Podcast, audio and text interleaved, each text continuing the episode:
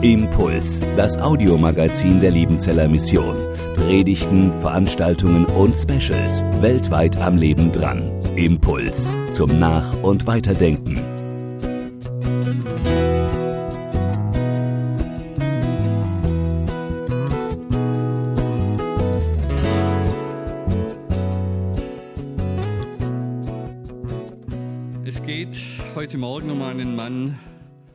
Der immer ein wenig im Schatten steht. Josef, der Vater von Jesus, oder eben, da fangen die Schwierigkeiten schon an, nicht wirklich der Vater von Jesus, sondern nur sein Nährvater, Stiefvater, Namensgeber, Erzieher. Irgendwie fast eine entbehrliche Figur. Sie ist zwar Teil des Weihnachtskrippenensembles, keine Weihnachtskrippe kommt ohne Jesus, äh, ohne Jesus auch nicht, aber kommt ohne Josef aus, aber er spielt in der Regel keine Hauptrolle, er steht halt irgendwie an der Krippe rum. Und wenn es dann in den Evangelien so richtig losgeht, also nach der Taufe Jesu durch Johannes, als Jesus schon etwas über 30 Jahre alt ist, dann taucht Josef auch nicht mehr auf. Wie wichtig also kann Josef für Jesus sein, wenn er schon tot ist, als Jesus sein öffentliches Wirken beginnt? Meine Antwort ist wichtig, sehr wichtig, äußerst wichtig. Josef ist ein Beispiel dafür, wie wichtig Väter für ihre Söhne sind. Es geht heute Morgen nicht um Mütter. Maria kommt im Heartbeat dran. Es geht hier auch nicht so sehr um Töchter. Sorry dafür. Es geht um Vater und Sohn. Es geht darum zu sehen, dass auch ein Pflegevater wie Josef von entscheidender Bedeutung für den Sohn ist, der ihm anvertraut wird. Und wenn das schon für einen Pflegevater gilt, wie viel mehr dann für den echten Vater? Liebe Väter, wenn Gott uns Kinder anvertraut, dann traut er uns etwas zu. Dann legt er uns etwas ans Herz. Dann will er, dass wir etwas gut machen. Und auch das darf hier einmal gesagt, gesagt werden, es gibt viele tolle Väter unter uns. Väter, die ihre Aufgabe nicht darin sehen, über ihre Familien zu bestimmen oder gar zu herrschen, sondern die sich kümmern, die sich um ihre Familie und für ihre Familie einsetzen und die alles tun, um ihre Familien zu bewahren, zu schützen und zu versorgen. Viele unserer Studenten bezeugen, wie wichtig ihre Eltern sind für ihr Leben und für ihren Glauben. Und bei genauem Nachfragen wird deutlich, dass da gerade die Väter eine oft übersehene Rolle spielen. Darum, ihr Männer, liebe Brüder, eigentlich habt ihr auch einmal einen Applaus verdient.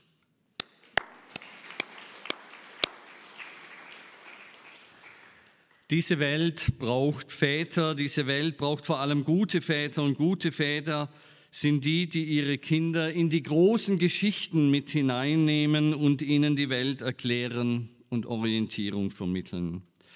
Die größte Geschichte von allen Geschichten, die wir unseren Kindern mitgeben können und sollen, aber ist die Geschichte Gottes mit dieser Welt.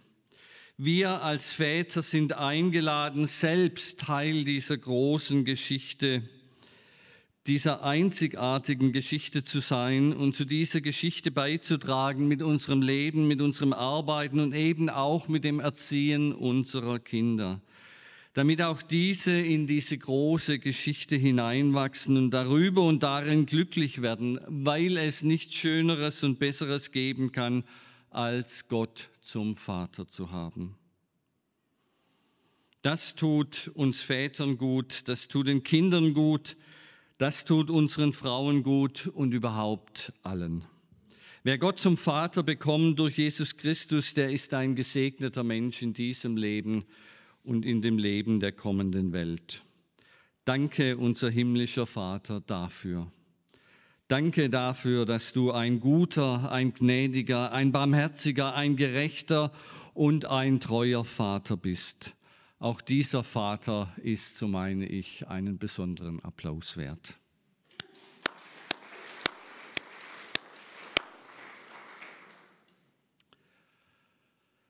Wenn aber dieser himmlische Vater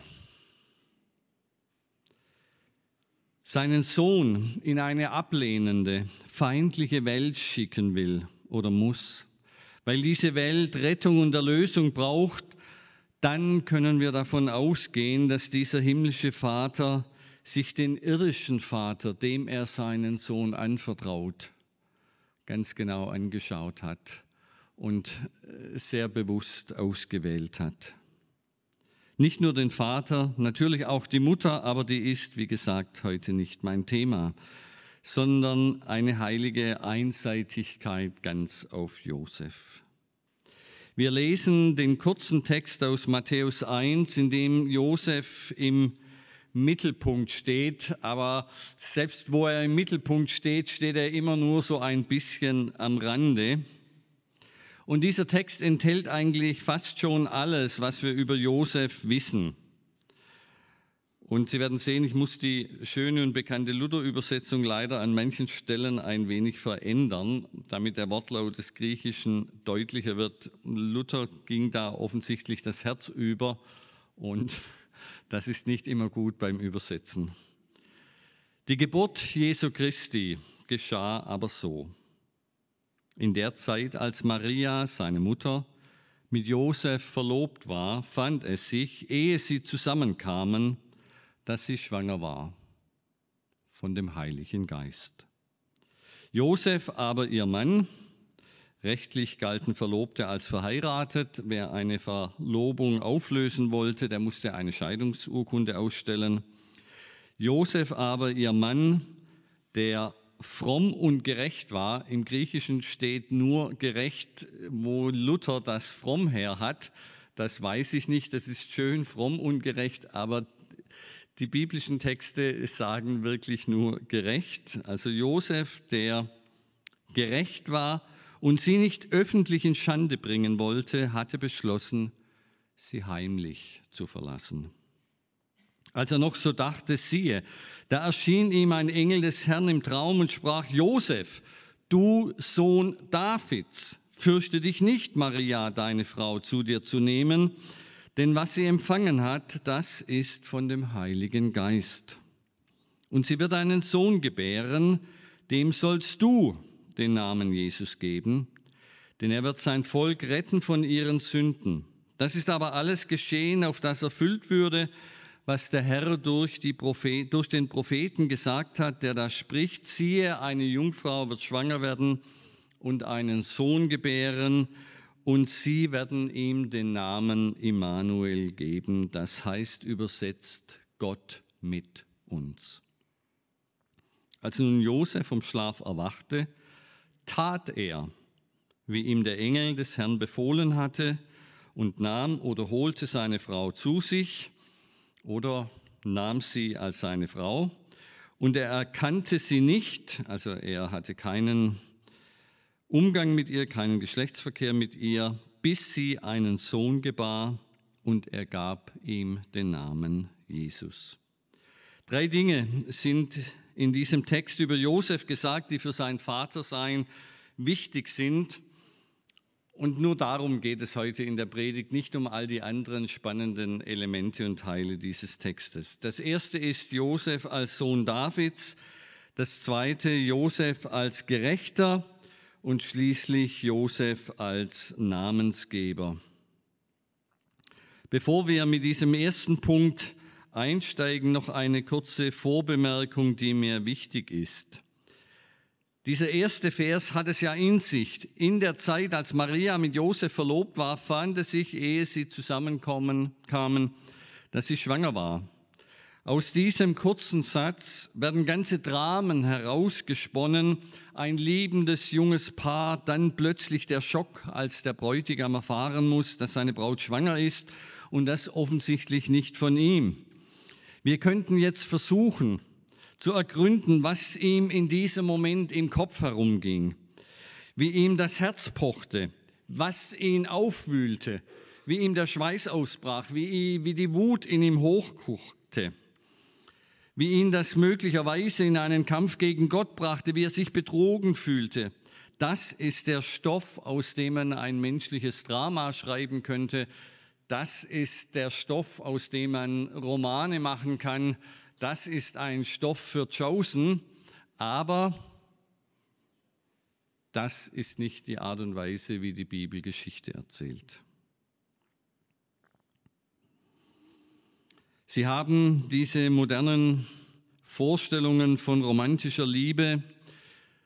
Viele Predigten haben diese Vorstellungen von romantischer Liebe in diese Geschichte hineingetragen und die Psychologie betrogener Jünglinge aus dem 19. Jahrhundert, die edel sich in ihrem Schmerz verzehren. Der biblische Text geht dagegen mit keinem Wort auf die emotionale Seite dieses Geschehens und dieser Beziehung zwischen Maria und Josef ein. Das ist kein Liebesdrama und wir sollten auch keines daraus machen. Es spricht meines Erachtens für die Heiligkeit dieses Textes, dass er nicht versucht zu ergründen, wie es Maria und Josef in dieser Situation nun ging, also was sie gefühlt und gedacht haben. Stattdessen in kurzen, knappen Worten beschreibt der Text, wie Gott eine schwierige Situation klärt, damit die Hauptsache weitergehen kann. Und diese Hauptsache ist, sein Sohn braucht eine Mutter und er braucht einen Vater. Und hier sind zwei Menschen, die so stark und geistlich gefestigt sind, dass Gott sie gebrauchen kann und ihnen diesen, diese emotionalen Belastungen und diese geistlichen Schmerzen die mit diesem Kind verbunden sein werden, zumuten kann. Warum? Weil Josef ein Sohn Davids war und nach meiner Überzeugung auch Maria zu den Nachkommen Davids gehörte. Darum als erstes Josef als Sohn Davids. Die Anrede des Josef durch den Engel ist auffällig und ungewöhnlich. Josef, du Sohn Davids. Es ist dies die einzige Stelle im Neuen Testament, wo Sohn Davids nicht auf Jesus bezogen ist, sondern auf einen anderen. Ich glaube, dass mit dieser Anrede der Engel David auf seine besondere Geschichte und die daraus sich ergebende besondere Verantwortung hinweisen wollte.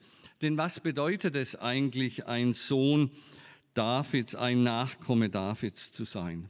Es bedeutet doch in erster Linie ein Träger der Verheißungen zu sein, von denen wir einige in dem Lied, das wir gemeinsam gesungen haben, schon gehört haben.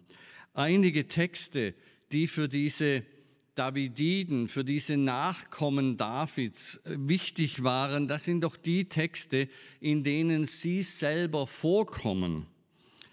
Sie sehen auf den Folien einige dieser Texte und der erste aus Jesaja 11 ist sicher der wichtigste.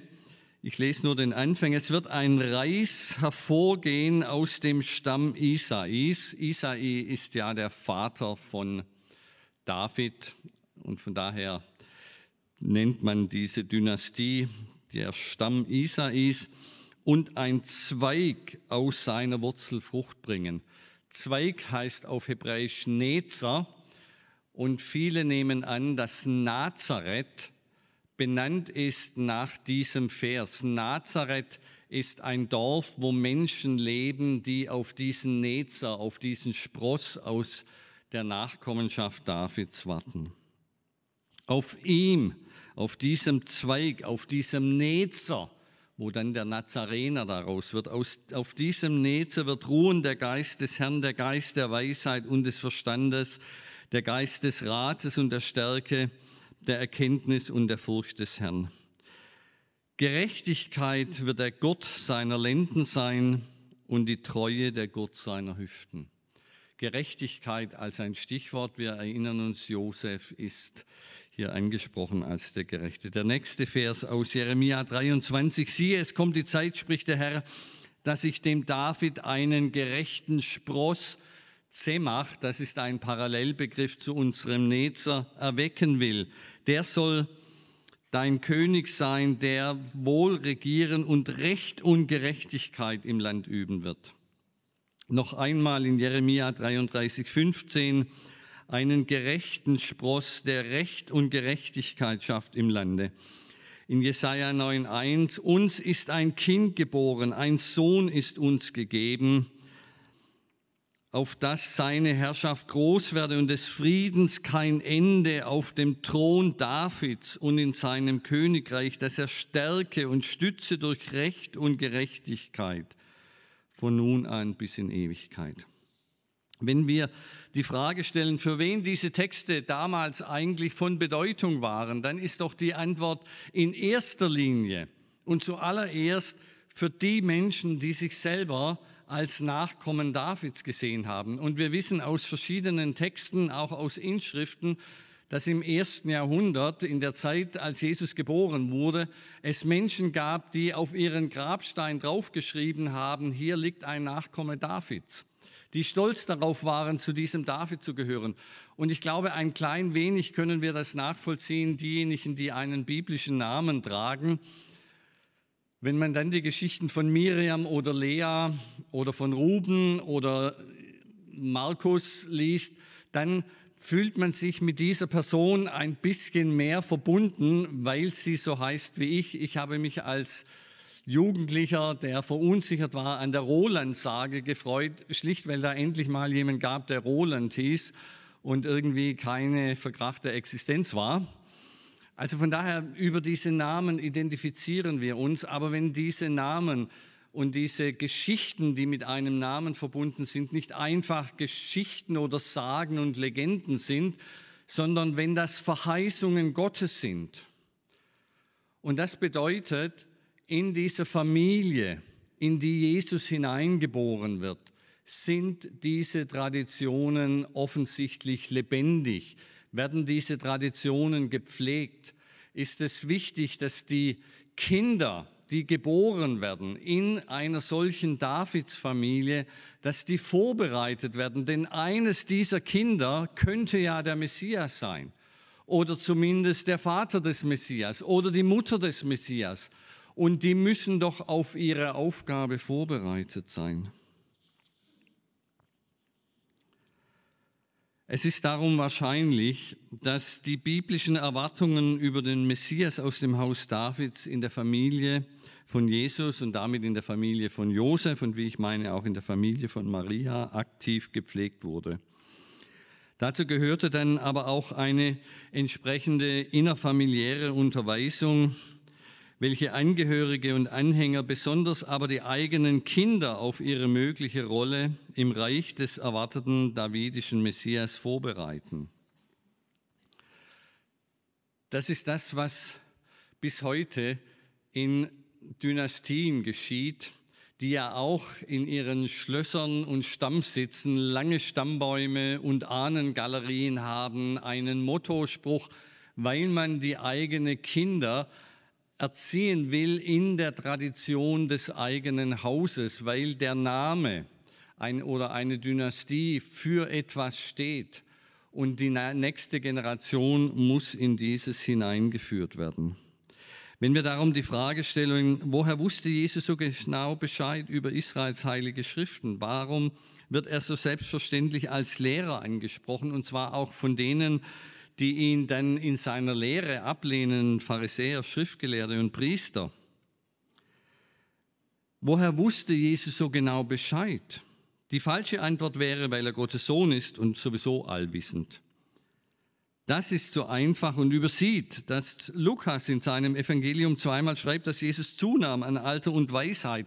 Das heißt, Jesus als Mensch lernte die Geschichten Israels kennen wie andere Jungen in seinem Alter auch. Er lernte die Verheißungen kennen und Erziehung ist im Altertum immer Privatsache. Das, was gelehrt wird und wie es gelehrt wird und wie lange jemand Unterricht genießt, das ist Aufgabe der Eltern, insbesondere Aufgabe des Vaters, das entweder selber zu machen oder zumindest das zu finanzieren und zu ermöglichen, dass zumindest die Söhne eine Erziehung in die großen Geschichten der eigenen Familie, die Traditionen des eigenen Hauses bekommen. Jesus brauchte jemand, der ihn einführte in die großen Traditionen des Hauses David und nicht nur einführte, sondern exemplarisch vorlebte. Dazu brauchte er seinen Vater als Lehrer. Josef, du Sohn Davids, der enge erinnert also Josef daran, dass er selbst in dieser davidischen Traditionslinie erzogen worden ist und dass es die Aufgabe der Väter ist, weiterzugeben, was Gott von, seinem, von einem Sohn Davids erwartet. Recht und Gerechtigkeit, Einsatz für, den, für die Armen und für Frieden und Gerechtigkeit in dieser Welt zu sorgen. Vielleicht gab es in dieser Familie auch Traditionen, dass der zum Messias bestimmte Sohn auf eine wundersame, von Gott selbst bewirkte Weise geboren werden sollte. Vielleicht war diese Ankündigung der, was wir als Jungfrauengeburt bezeichnen, für Menschen, die in dieser Tradition, die sich aus Jesaja 7,14 herausentwickelt hat, und die in dieser Tradition gelebt haben, vielleicht war das gar nicht so ungewöhnlich, sondern Maria konnte sagen, siehe, ich bin des Herrn Magd, weil sie etwas davon wusste. Und Josef konnte diese Aufgabe annehmen, weil er etwas davon wusste. Da stellt sich dann am Ende nur die Frage, glaube ich den Traditionen? Die in meiner Familie anvertraut sind, glaube ich den Zusagen Gottes und mehr noch akzeptiere ich, dass er mich in diese Aufgabe hineinruft und mir diese Aufgabe auferlegt. Josef als Gerechter, unser zweiter Punkt. Die zweite Aussage, die unser Text über Josef macht, ist, dass er als gerecht angesprochen wird. Damit ist gesagt, er ist einer, der sich in seinem Leben von Gott bestimmen lässt der nach Recht und Gerechtigkeit fragt. Gerechter, das ist ein Ehrentitel, den man in der Bibel nicht so ohne weiteres bekommt. Worin aber zeigt sich diese Gerechtigkeit nun in diesem ganz konkreten Fall? Sie zeigt sich erstaunlicherweise, dass er genau nicht tut, was das Gesetz Gottes sagt. Denn im Gesetz Gottes steht in 3. Mose, wenn jemand die Ehe bricht mit der Frau seines Nächsten, so sollen beide des Todes sterben, Ehebrecher und Ehebrecherin. Weil Maria und Josef verlobt waren, galt Maria in den Augen des Josef zunächst als Ehebrecherin. Wie er von der Schwangerschaft der Maria erfahren hat, das erzählt Matthäus nicht, aber es ist leicht vorstellbar, besonders wenn wir davon ausgehen, dass Maria und Josef beide zu so einer davidischen Großfamilie gehörten, die auf den Messias wartete. Es ist also nicht unmöglich, dass Josef das wusste oder selbst bemerkt hat, das sind die Dinge, die wichtig wären, wenn man einen Roman schreiben will, die aber nicht wichtig sind, wenn es darum geht, wie Gott Heilsgeschichte schreibt. Da steht nur Josef, ihr Mann, der gerecht war und sie nicht öffentlich in Schande bringen wollte, hatte beschlossen, sie heimlich zu verlassen. Zumindest angedeutet ist in diesem Vers 19, dass diese Schwangerschaft ihn nicht einfach kalt gelassen hat, sondern in innere Kämpfe geführt hat. Das darf sich dann auch jeder so ausmalen, wie er mag. Da kann man an Wut denken, an Enttäuschung, an die Schande, die diese Frau auf ihn gebracht hat, an Verzweiflung, das alles wissen wir nicht. Aber eines sehen wir, Josef lässt sich trotz allem, was das in ihm auslöste, zu nichts Bösem hinreißen. Gestern war der internationale Tag zur Beseitigung der Gewalt gegen Frauen, der sogenannte Orange Day. Allein in Deutschland wird im Durchschnitt an jedem dritten Tag, und das ist wirklich entsetzlich, an jedem dritten Tag eine Frau von ihrem Mann oder einem nahen Verwandten ermordet. Und oft liegen die Gründe dafür in Eifersucht, bzw. ehelicher Untreue oder einem Verhalten, wo sich der Mann in seiner Ehre oder seinen Rechten herausgefordert sieht. In vielen Städten wurde dieser Frauen mit orangefarbenen Schuhen gedacht, die öffentlich ausgestellt wurden zur Erinnerung an diese Frauen. 139 orangene Schuhpaare waren in vielen Städten Deutschlands gestern ausgestellt. Josef hätte sogar das Recht gehabt, in der damaligen Zeit seine Verlobte vor Gericht zu bringen und sie anzuklagen, wie wir gesehen haben. Er hätte sie zur Steinigung freigeben können, auch wenn das in Israel zur Zeit von Jesus wohl nicht wirklich praktiziert wurde. Aber Josef will nicht Rache, er denkt überhaupt nicht an sich, sondern er denkt darüber nach, wie er seine Verlobte freigeben kann, ohne sie in Schande zu stürzen. Mit anderen Worten, ohne sie öffentlich bloßzustellen.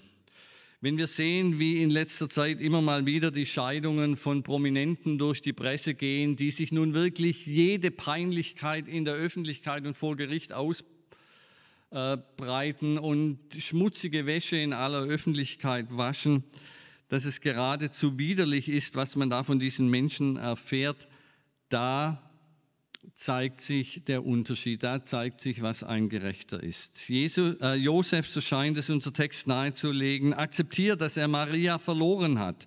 Wieder über die emotionale Seite wird nichts gesagt. Alles, was ich dazu sagen könnte oder was Sie sich dazu ausmalen können, das sind Vermutungen, aber darauf kommt es nicht an. Entscheidend ist, er handelt so, dass es Maria gerecht wird. Er handelt nicht nach einer abstrakten Gerechtigkeitsformel, sondern er schaut auf den Menschen. Wenn darum sein Sohn Jesus als eine Ehebrecherin zu ihm gebracht wird mit der Frage, ob sie nun gesteinigt werden soll, antwortet, wer unter euch ohne Sünde ist, der werfe den ersten Stein, dann kann man in diesem Verhalten von Jesus nicht nur die göttliche Liebe und Vergebungsbereitschaft sehen, sondern eben auch das Vorbild des gerechten Josef, das Vorbild eines guten Vaters. Denn, Entschuldigung, ich leide etwas unter Erkältung, denn wo lernen Jungen und junge Männer den Respekt gegenüber Frauen, wenn nicht in ihren Familien, wenn nicht von ihren Vätern? Es kann nicht ausbleiben, dass Kinder mitbekommen, dass ihre Eltern auch einmal streiten. Aber dann müssen sie auch mitbekommen, wie Eltern einander ehren, einander verzeihen und füreinander das Beste suchen. Liebe Väter, denkt daran, dass euer Verhalten in euren Familien das Leben eurer Söhne und auch das eurer Töchter maßgeblich und für das ganze Leben prägt. Josef ist ein Vorbild darin, dass er selbst da, wo er leidet, wo er enttäuscht ist, wo er Grund hat anzunehmen, dass ihm Unrecht angetan worden ist, dass er auch da nicht das Seinige sucht, sondern das, was dem anderen dient. Und genau so beschreibt ja Paulus eine der Auswirkungen der Liebe in 1. Korinther 13. Wir kommen zum letzten Punkt, Josef als Namensgeber. Josef bekommt den Namen genannt, den er dem Kind geben soll, Jesus. Interessanterweise auch Maria, deren Ergehen im Zentrum von Lukas steht, bekommt vom Engel gesagt, dass sie ihren Sohn Jesus nennen soll. Das ist fast wie so eine Art geheimer Code. Wenn beide unabhängig voneinander von einem Engel denselben Namen für das Kind aufgetragen bekommen haben, dann ist das vielleicht doch eine Bestätigung dafür, dass hier Gott selbst am Werk war. Man wäre gerne dabei gewesen. Vielen Dank.